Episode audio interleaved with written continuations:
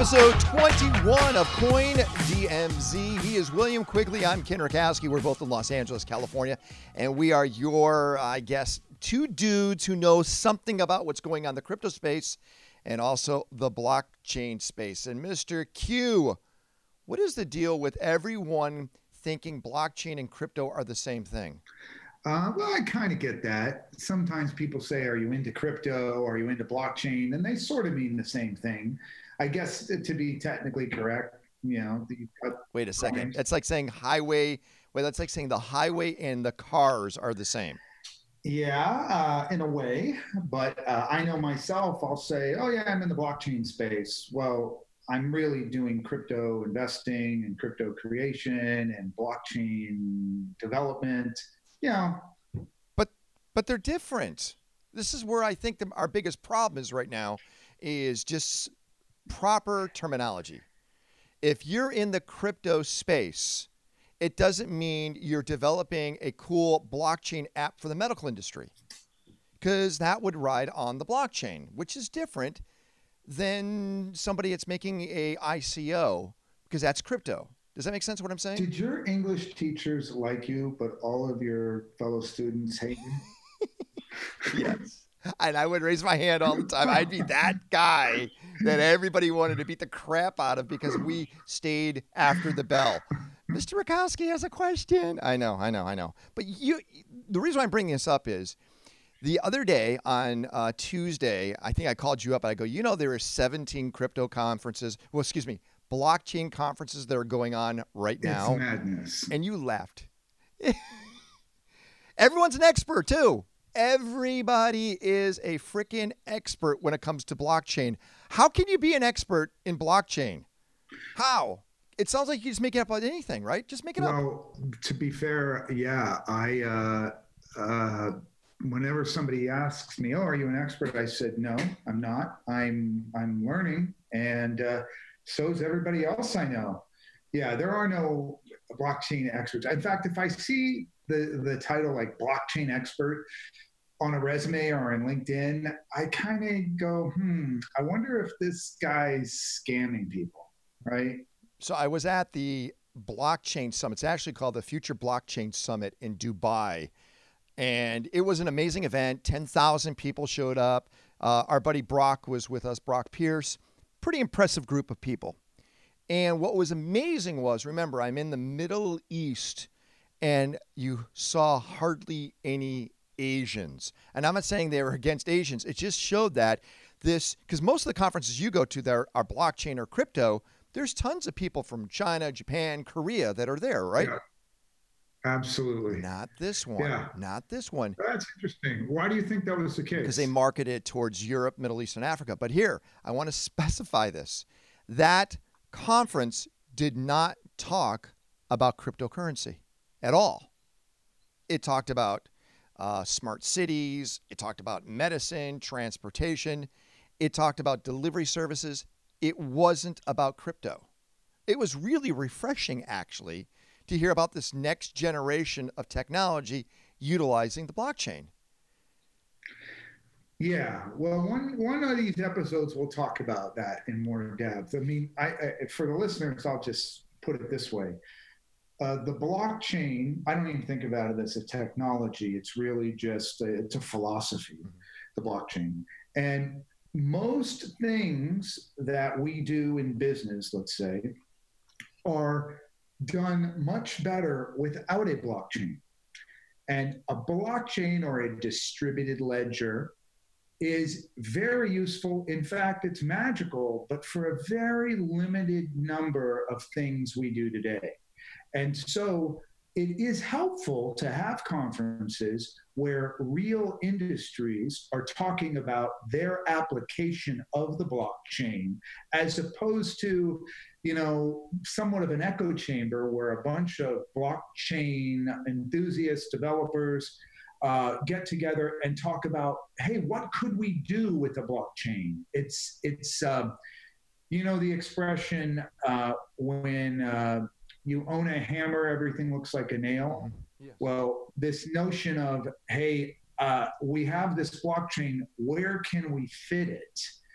Is, I think, kind of wrong-headed. Uh, there are certain things about a distributed ledger or a blockchain that that make it highly appealing for certain things, but for most things, you're better off having a centralized authority manage it. We had this conversation going back a decade or 15 years when things like DRM came out, digital rights oh, management. Yeah. And if you remember, the concept was what can I do with this and how can I do it and how can I distribute it and reuse it?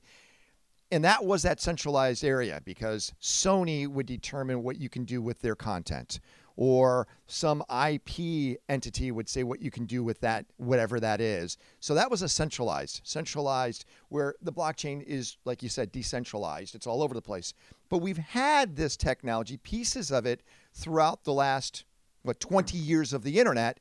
Now at least we know formally what it is.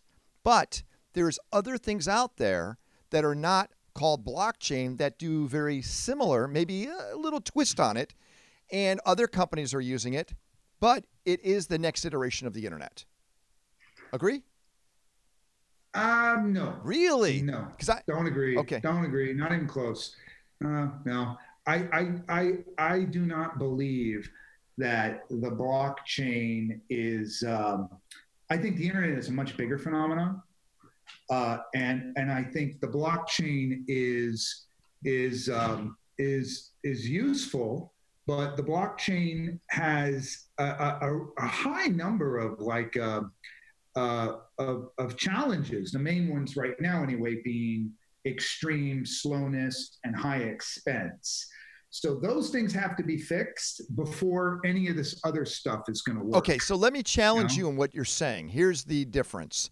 I would say when we looked at the internet at IPv4 compared to IPv6, that was the next step of the internet. That's where we got IoT. A lot of the things that are happening now is because we have that next iteration of uh, our IP numbers. Do you agree with me on that? Yes. Okay. So that is, and by the way, IPv6, you need uh, IPv6 to do blockchain. You can't do all NAT and everything behind um, some type of uh, propagation of of phony IP addresses. Everything's got to have a new a- address to locate where uh, these bits and bytes are that are on the ledger. Do you agree? For now, yes, that's true. So w- this is the next iteration of the internet. It is. It's. I, I, would say it's a component. Okay, I agree with, with what you're saying. It's yeah, a component the of the next that, iteration. Uh, HTTP uh, was massively transformational but it was a it was a piece of infrastructure. Yeah, you're right. right. You're absolutely right. That's that's like what, the, and what what I hear a lot every day, and it's at these conferences, and you know, you and I are both big fans of the blockchain movement and cryptocurrencies, but I hear a lot that is frankly nonsense. You know, all right. Uh, whatever somebody does with a blockchain can almost always be done in a centralized fashion better, with a few caveats. And someday we'll talk about the caveats. And I think what you just did, I now I went back in time and I remember the argument about the internet and the web and how everybody tried to put them together and they're not. Right? Because yes, the web yes. Okay, I got it. Tim I'm there. Berners-Lee and the World Wide Web and yeah. Yep. Yeah, it's different. Okay, we're on the same page. Hey, so Bloomberg has launched their own index. Yeah. And it's the Bloomberg Galaxy Crypto Index the BGCI. Um, it seems like when you start seeing an index from a legitimate organization, Bloomberg's pretty legitimate, it shows that, hey, this crypto thing now is getting bigger, bigger acceptance. Um, have you checked out the index? Have you looked at it? Yes. They have a breakdown of 10 cryptocurrencies they threw into this. So it top one, 30% of the index is Bitcoin, then another, thir- excuse me, so it's 30% Bitcoin, 30% Ethereum, 14.14% Ripple, Bitcoin Cash is 10.6, then EOS, interesting, 6.11, Litecoin Dash, it just goes down the list. What's your thought about this? I think it's useful. I mean, most investors have an index already, you know. I certainly have had one for years. So um, uh, it's it's a useful thing. Um, I don't I don't think it's anything special, but if if you think, wow, you know, uh, this is going to be this is an indication that more institutional investors are interested in this stuff. That's probably true, you know. Um, but uh, I mean, there's nothing special about building an index, you know. And an index, just so your your, your listeners, you know, can understand, it's just it's just a way of saying, hey, here's the value of all of these cryptos today as measured in US dollars. And then tomorrow, what's the value of those and so forth. And so, what you would expect is in a year from now, you look at that index and it gives you how collectively all of these coins did. If you would put a dollar in the index, what will that be worth, uh, you know, a year from now? And it's it's useful. It's particularly useful when for people who are building um, options and uh, derivative contracts, futures contracts. Uh, often you need to reference some um, some uh, uh, number that has been published by an esteemed institution, and you're like, okay, as measured by the so and so index. So it, it has a it has a good purpose. But Quicks, we've been doing this for the longest time. We say the Dow, the Russell, the S&P, those those indexes we use a historical record to find performance. I think it's important to figure out what this index is and if those are the proper 10 and the weighing they've done on those 10. But I have to, at least I feel, I can go to somebody that is a sophisticated investor and now say, hey, Bloomberg's actually created an index and it might at least create some a, a bigger trust area with a an investor that has not gone into crypto yet with Bloomberg recognizing it. Yeah, I, I, will say this though about this stuff, Ken. I know you've been around the block a long time when it comes to things like new technologies and whatnot. You always get fanboys and fangirls who are who are chasing credibility. And then what they do is they look for the old institutions to validate them. And so they say, wow, look at Bloomberg, uh, you know, a, a popular, well known, you know, information research store and I guess even television network around financial news. Isn't this useful that they're now an impressive, you know, that they're now supporting cryptos? For me, I don't care. You know, it's like, okay, fine. Um, you know, I don't really care what Bloomberg does. Uh, we don't need Bloomberg. But uh, the fact that they've done this uh, obviously indicates that they feel like they should be showing this index. And it's a way for them to generate news. Don't forget that because they're not just a, uh, a database company of financial information, they also are a media company. And, uh, you know, it, it's, it's, I think it's useful from that perspective. Um, maybe for the casual investor who would like to know how have these cryptos, not just one-off cryptos, but how have these basket of cryptos done in the past year? That's that's good too. I'm William Quigley, and I don't care about Bloomberg. I just. All right. So we have multiple things to talk about, plus a little game at the end, which I want you to stick around for. Our headlines go like this: The Marshall Islands, they're saying crypto, you're a legal tender. Robinhood aims to rival Coinbase. It looks like Facebook is getting a lot closer to their own coin. Iranians are buying billions of dollars in Bitcoin. So, what are those biggest crypto hacks in history? And NBA fans can now use Bitcoin to buy tickets. Plus, we'll find out again in our game what is real and what's not. I'm Ken Rakowski. He's William Quigley. You're listening to Coin.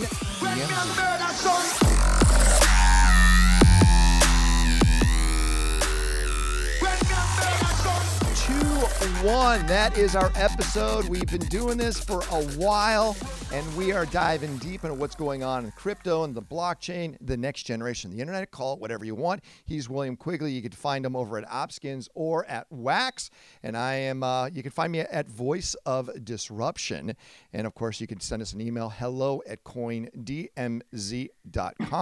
William, I don't think you've ever been ever been to the Marshall Islands, have you? I have not. Yeah, either have I. Outside Hawaii, we've done, uh, I think, uh, atomic testing out there with bombs. And uh, I think it was fairly successful because we've used those bombs. in other places. Those but, were uh, used, though. To be fair, those those uh, atomic weapons were after World War II. And oh, I didn't know that. yeah, yeah, and we set them up. We we took the uh, the uh, Imperial Japanese Naval Fleet, um, aircraft carriers and and battleships and and even submarines, and uh, we set them up in the lagoon of Bikini Atoll, and then we nuked them, and we we wanted to see what effects a nuclear blast would have on uh, on naval vessels. So yeah, and then we gave the uh, islands back to uh, the citizens after they were covered in nuke dust. So it wasn't very nice. We ruined their islands. We did ruin their islands. And of course, they're going through a hard time too because the oceans are rising. But one good thing going for them, they've decided that uh, cryptocurrency is acceptable legal tender. You could actually make payments with Bitcoin. I did not know this, by the way. And as I read it, then it hit me because in this story, they talk about how the Marshall Islands are saying, yeah, we'll take crypto, we'll use it. And then it started saying places like the United States, Japan, and South Korea, actually, you could use crypto. But you can, you know that, right? Well, again, I, I think what they're probably referring to is the fact that, you know, what is legal tender, right? How do you define that? Uh, as I've learned, if you're in Santa Monica, California, and you go to what is it, uh, Tender Greens? To Uh, no, you go to uh, Sweet Greens. Sweet Greens, and you go to use greenbacks, U.S. dollars. Those are not legal tender in that restaurant. They don't want them. They only want credit right. cards.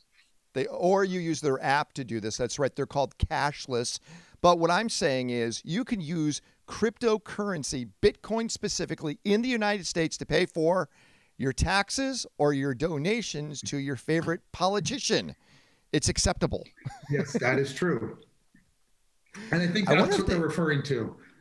I, I wonder if you gave whatever your favorite politician is, I don't know, like Lyndon LaRouche, I don't know who you love, um, if you gave them $5,000 in Bitcoin, okay? So you give them three quarters of a Bitcoin. And if it goes up to $20,000, what do they register it as? 5,000, right? Yeah, typically that's the way you do it. It's at the point you sent it. Well, Marshall Islands are, are uh, utilizing it as legal tender, and they are part of this new wave of more and more countries will start saying, we're going to accept it. Hey, now I talked about Robinhood a couple of episodes back. I love the Robinhood app. If you haven't seen it, it's a fun little way to invest. This is not for day traders. This is not for really, really active investors in the stock market. This is if you want to buy 10, 20, 30, 40, 50 shares of something, not the big Berkshire, Berkshire Hathaway ones. But if you want to trade back and forth, it's great. And by the way, it's great for kids. And they were the first trading platform that did stocks that allowed you to buy Bitcoin and Ethereum. Yep. And because of that, did you see what this company's worth now? I did. It's over $5 billion. It's a stock trading platform. And now with Bitcoin and Ethereum, it's pretty mind blowing. They just raised about uh, $360 million to continue building this. Now, William, I know you love Coinbase because you probably have it on right now and you trade in it. I don't know. have a Coinbase account. I'm kidding. I'm kidding. Of course you don't. You you haven't been a fan of Coinbase for this sophisticated crypto trader. You told me that a long time ago. What's your favorite platform do you like?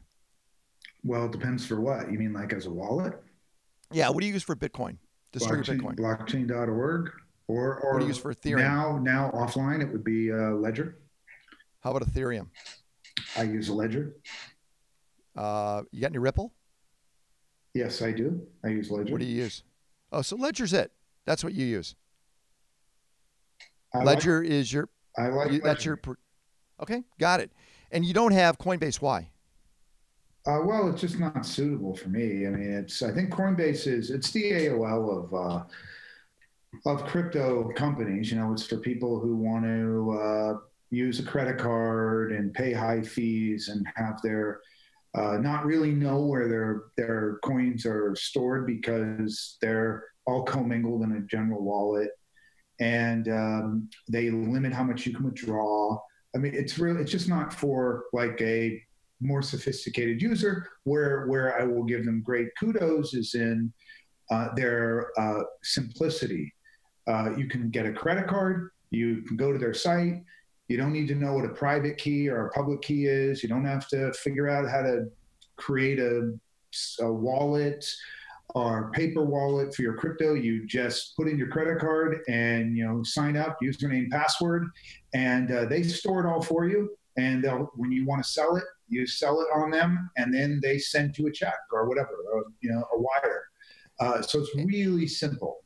Uh, it's just that you know there's a lot of things that they don't do, uh, and there's very few coins that you can buy on there, which makes it not appealing for people who who are very active in, in the crypto industry. Right.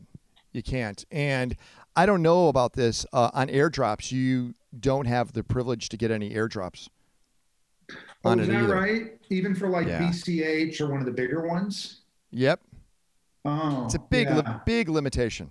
That would be, yeah. And, uh, if our audience doesn't know what airdrops are, when you own a coin, sometimes the coin will uh, give you uh, uh, free tokens from another coin, and it's kind of cool. But you, uh, if you have all of your your coins on an exchange, sometimes the exchanges just keep those freebies, and uh, and sometimes they don't even keep them, but they don't take them either. They just don't deal with them at all.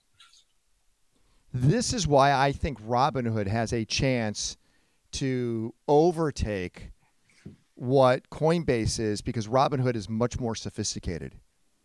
Much more sophisticated. Yeah. I like it so much more. Yeah. And I could liquidate, let's say, some of my Ford stock real time and say I want to buy Ethereum. So I can move between stock and currency fairly quickly. I like that. Yeah, so I think Robinhood is a it's a it's a clever little idea. You know, the idea was, uh, and it always amazes me. You slightly change the medium, so instead of doing things on your tablet or on your your PC or Mac, uh, it's an app, and uh, it's a stock buying selling app.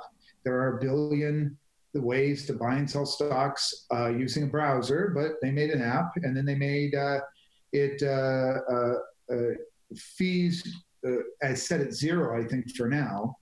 No and, cost.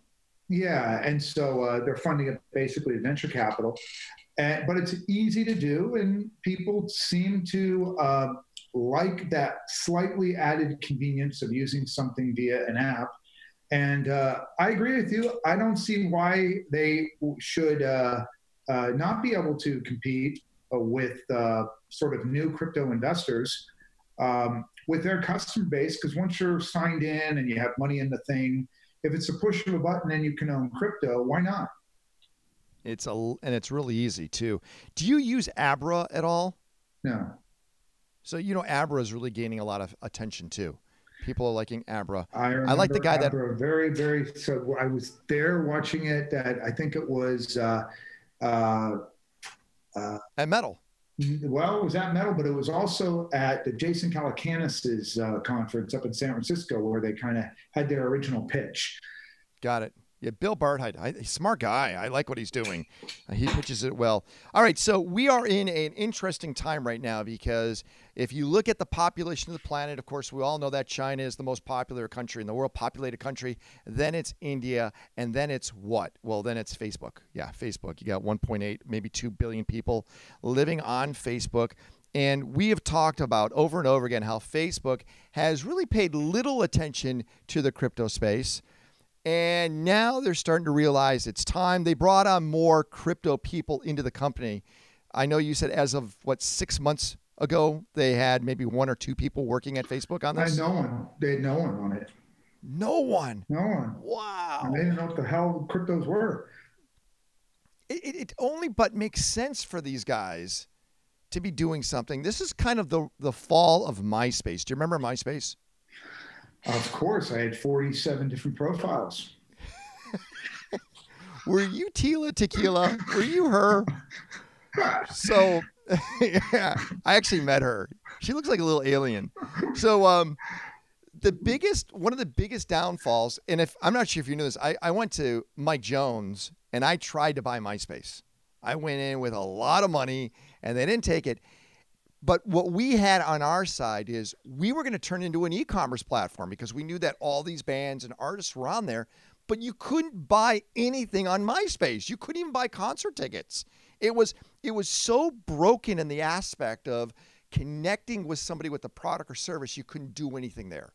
Where yeah. Facebook, they should be thinking this way because, in theory, they are their own country. They should have their own currency, shouldn't they? Uh, I don't know. Um, I mean, if it's if the if the goal is for them to reduce currency conversion costs, which are huge, then I think uh, it makes a ton of sense. I doubt most of the customers would uh, even be aware that that's a major problem, but it really is. It's uh, over a trillion dollars annually uh, is eaten up uh, by people having to convert from one currency to another. So that would be a reason. Um, uh, I could see if it was a more sophisticated coin or token and it allowed maybe uh, people to get paid uh, for doing things on Facebook. They've never done that. Then that would be, I'd say, a, a, a useful uh, application of a crypto. Um, if it's simply we have a crypto and we'd like you to pay in our crypto, I don't think that's very useful. Is that kind of what Overstock's trying to do? Well, Overstock is creating uh, T0, which is a uh, exchange designed for security tokens. Right? Oh, it's it's not a payment platform on Overstock. Well, they'll you'll be able to use tokens on Overstock, but I mean, the, if you're talking about T zero, the main value of T zero is uh, is as a um, uh, an exchange for for security related tokens. Got it. Okay. So, what we'll see with Facebook as they get closer to this, and maybe it goes back to the idea, and I remember quoting this, I want to say in 2010, saying that Facebook eventually become the biggest bank in the world. I still believe that. Um, they yeah, have well, so many services. Uh, they got to catch up with uh, Alibaba, man. yeah, Alibaba. You know, you're right. You're absolutely right. Alibaba, and but I think Jack Ma, in a lot of ways, is his his hands are tied because of the government will prevent him from doing anything like this. Possibly, yeah, that's true. But you know, anytime you touch money, uh, many many different regulators across the world um, are involved right? So Facebook mm-hmm. can do a coin. I would just say, you know, they would have to really make sure that the use case of it made sense. Otherwise, people can continue to use Bitcoin. Yeah, you're right. All right. And uh, Iran, you, of course, we know what's going on. The United States has pulled out of the Iranian nuclear deal.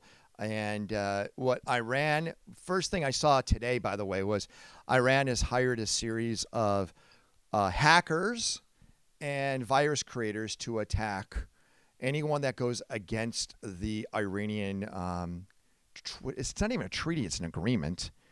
Um, and also, it looks like they are buying a ton. And when I say ton, two and a half billion dollars worth of cryptocurrency they're buying. So they're they're almost setting up, in my eyes, for some type of war in some ways. Do you kind of feel that? Oh, I don't know. Uh, I mean, they they certainly, you know, talk a lot about uh, their dislike of the U.S. and a lot of the, you know, in Middle Eastern countries, some of them, including Israel. But uh, I, I, don't know. I, I I would prefer they not touch crypto because uh, it gives crypto a bad name. you know, they're a pariah, and now with uh, with North Korea sort of. Uh, uh, becoming more diplomatic with the United States. I think all attention is on on Iran. So uh, I I can totally understand why uh, people in Iran would want to have cryptocurrency because of all of the sanctions. You can't use the SWIFT network, the international That's right. bank transfer network. So I totally get it, but uh, uh you know I I think it's sort of uh, for whatever reason, crypto always has some some like bad uh, people associated with it, and uh, you know, Iran doesn't help its reputation. Yeah, but are we talking about the Iranian government that's buying it, or the citizens of Iran? I think they're not sure. Um, you know, I don't think anybody knows um, uh, because how do you separate that, right? Government officers buying crypto or just regular everyday people buying it. I don't think you can figure it out. But you, we see it going in that direction. All right, watch what happens in this aspect. But William's right. It, it, it does have a negative connection, especially the media is going to blow that out of whack, right? They're going to say, oh, Iranian, Iran's using Bitcoin to fund their next terrorist project. That's what the media is going to pick up, and that's how they're going to communicate it properly. Just, just watch. Now, William, you have spoken at Metal. This is a, a, group that we're both members of. And about a year ago, you talked about a, uh, a very interesting scam of I think it was like a like fifty million dollars magically dis- disappeared uh, from a group of investors in the crypto space, and it really didn't make any news. Do you remember the story? Uh, depends which one. You're not talking about the DAO. Well, I, I which one did you? T- I think it was the DAO. Was that the one you talked about at Metal? Yeah, because it was the DAO was the first kind of big smart contract that uh, people used off of Ethereum. And it was a venture capital fund uh, in a box. Uh, everybody contributed money to it, and then it was going to dole it out to different ICOs. Uh, I originally passed on the idea because I just thought it was too complicated the way it worked. But then I got uh, the fever and I put money in, and then somebody hacked. It got up to 170 million of deposits and then someone uh, hacked the um, uh, the smart contract and uh, uh, they took out 50 million of the 170 million. That's what became Ethereum Classic. Oh, got it. So, so it wasn't a scam. Uh, it wasn't a scam. It was just broken. It wasn't a scam. What it did, and it was probably useful. Here's what it did. It made everybody go, "Oh shit! You know what? Uh, if these smart contracts aren't designed well, you can lose a lot of money. And it's worth pointing that out here. You know, a smart contract is all it is is is a set of software instructions that you know you program this little uh, Ethereum virtual machine and you tell it uh, do the following things. You know, if uh, Dow Jones Industrial Average closes above X, send uh, uh, you know 1.2 Ethereum to this Ethereum wallet address and whatever. But the problem is, as you know, uh, it's like when you try to program a wallet, uh, a, a, robot to do something like open a door or uh, line up a set of blocks. You, you, uh, the block example is always my favorite because the first time uh, uh, researchers said, "Okay, we'll get this robot to just, you know, set up blocks," it didn't occur to them to train the robot about the concept of gravity, and so the robot just started from the top and it kept trying to put the rope the, the the the block in the middle of the air. Well because it wasn't trained to know about gravity. That's that's one of the biggest uh, problems with smart contracts is the way you design them you don't necessarily you don't know what you don't know. You sometimes don't even think about stuff because it's just not in your consciousness. So when you when you uh, uh, do a smart contract it's a scary thing you know, there's so many ways it can go wrong. Okay, got it. And as you've watched a lot of these hacks, and we're not talking about scams, but hacks, do most of them get reported? Now they probably do since crypto is is big news. But over the last couple of years, most of these haven't really even been reported, have they? Well, you don't know what you don't know. Uh, lots of people will say, hey, somebody drained my Ethereum wallet or whatever, they stole my Bitcoin. But for the most part, um, I would say the answer is no. Uh, uh, it, it, you know, if, if you lost a thousand dollars in crypto, you probably aren't going to go write a you know no. a letter right to the right. To, to Bloomberg. But what I can tell you is uh, uh on the exchanges, it's always reported. It's always reported on exchanges. You know. So you've heard of NiceHash? Yes. It's a hack. You know about the $63 million happened in December? Yep. Yep. There were several late last year. Yeah, um, late last year. Know, that's right. Uh, the biggest one is what? What's the biggest one? Well, the biggest one of all time, it was Mount Gox, and it still is Mount Gox if you measure it by the value of the Bitcoin that was stolen in today's dollars. It was 400 million that was lost in uh, 2013 dollars, but that same Bitcoin would be worth billions of dollars today.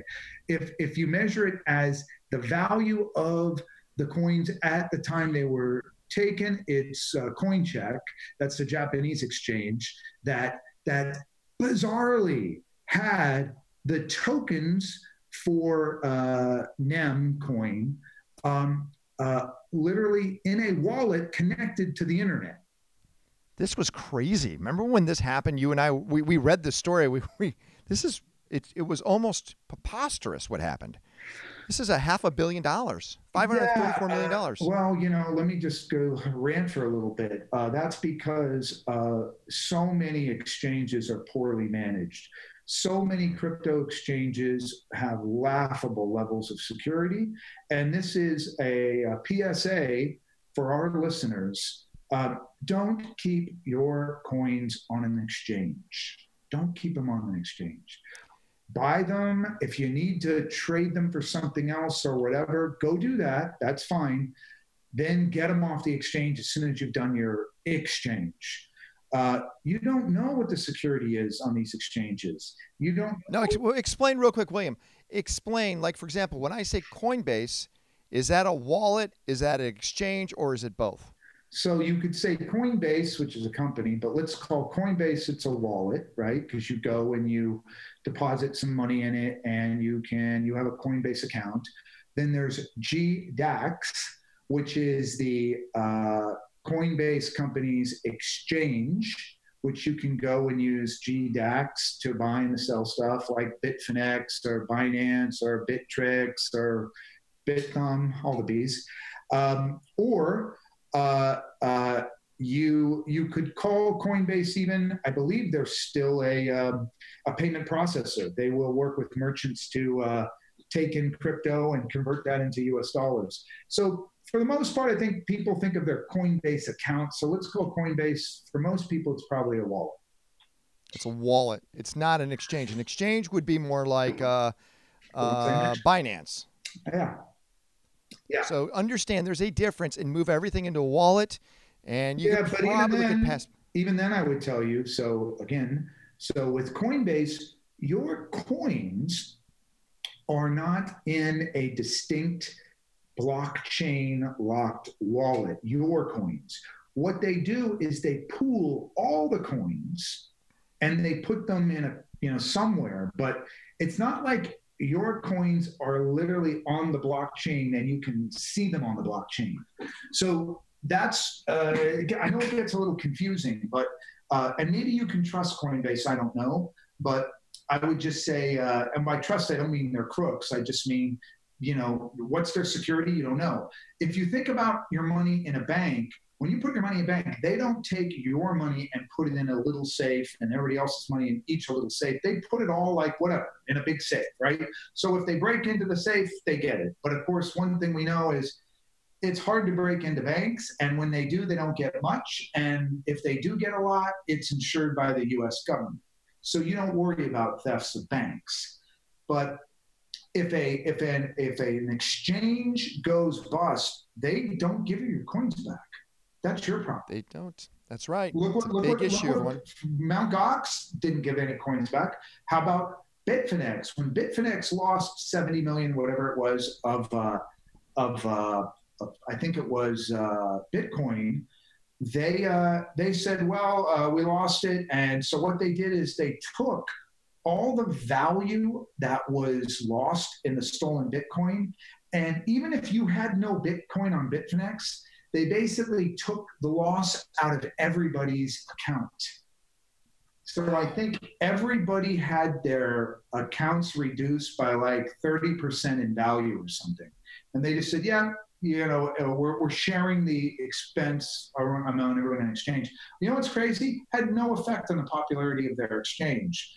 Uh, people don't seem to care. So, but I would just tell people if you have more than a few thousand dollars worth of crypto, take it off the exchange. Get it out. That's right. Hey, this is episode 21 of Coin DMZ, and we are planning some really cool stuff moving forward. Pay attention to what's going on with uh, William and Ken. When we come back, because we're going to take a quick break, we're going to be talking about uh, who takes crypto, meaning websites, organizations. You don't want to miss this. William and Ken, we'll be right back. You're listening to Coin DMZ.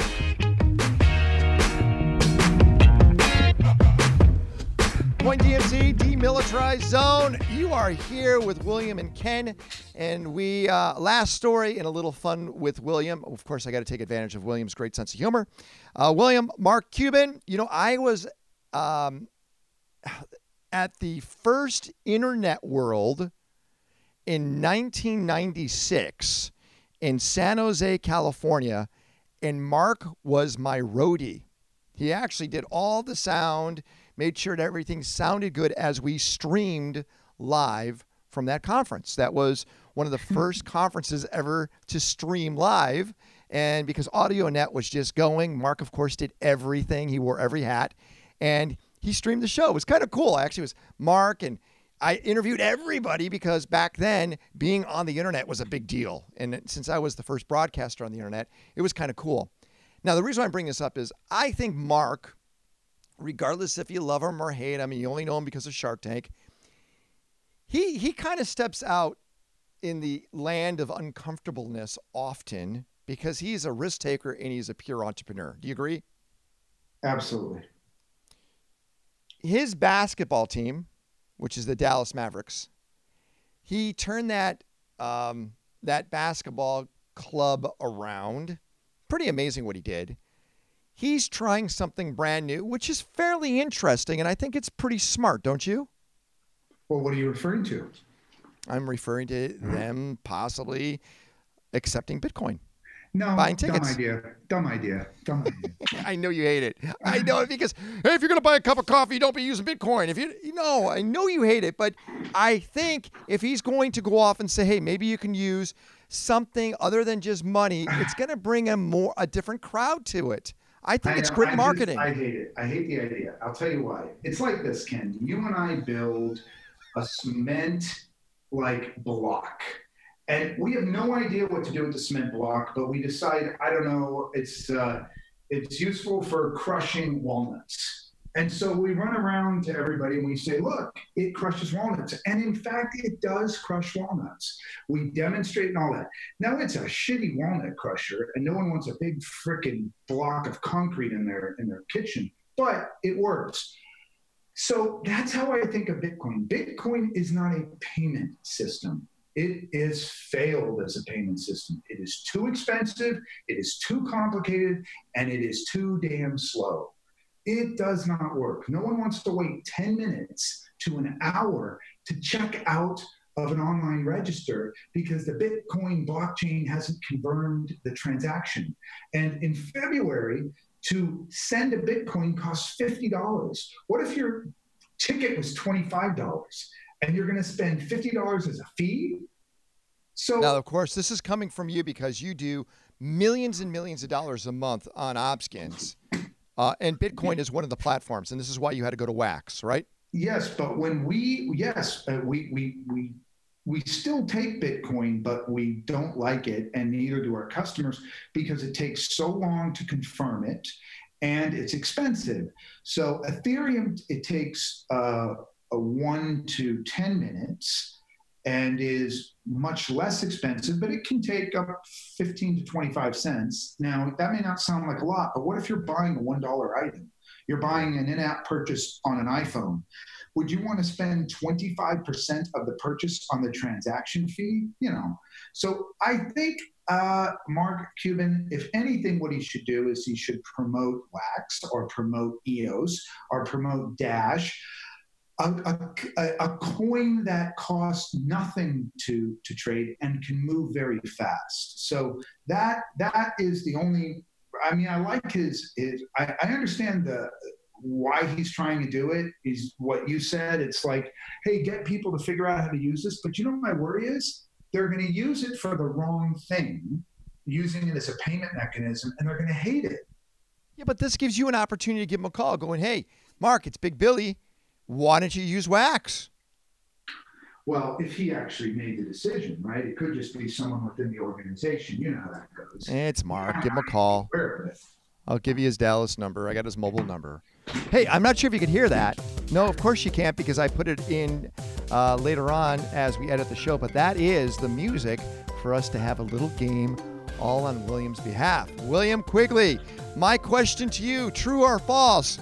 Do these companies, one, possibly don't exist, or if they do, do they accept crypto as a payment mechanism? Are you ready? Okay, this one I'm going to get 100% right. Here we go. Our first one is called Beer Dance. It's a monthly beer subscription. Do they accept crypto?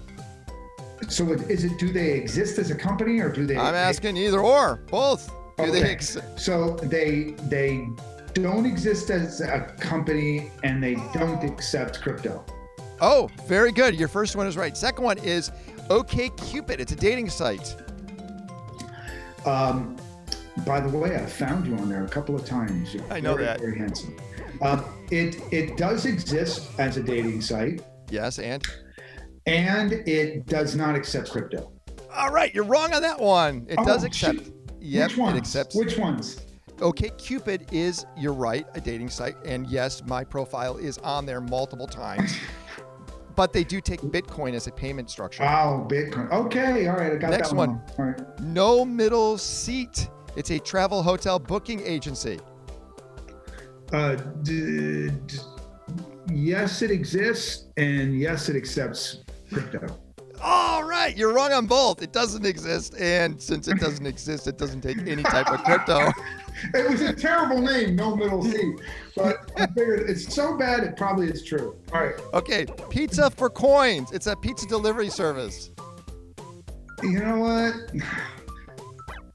This cannot exist. So it doesn't exist, and therefore it doesn't accept crypto. You are double wrong. It does exist, and it takes crypto. Our next one, it's Zanga. Zanga Games. Does it take crypto? Does it exist?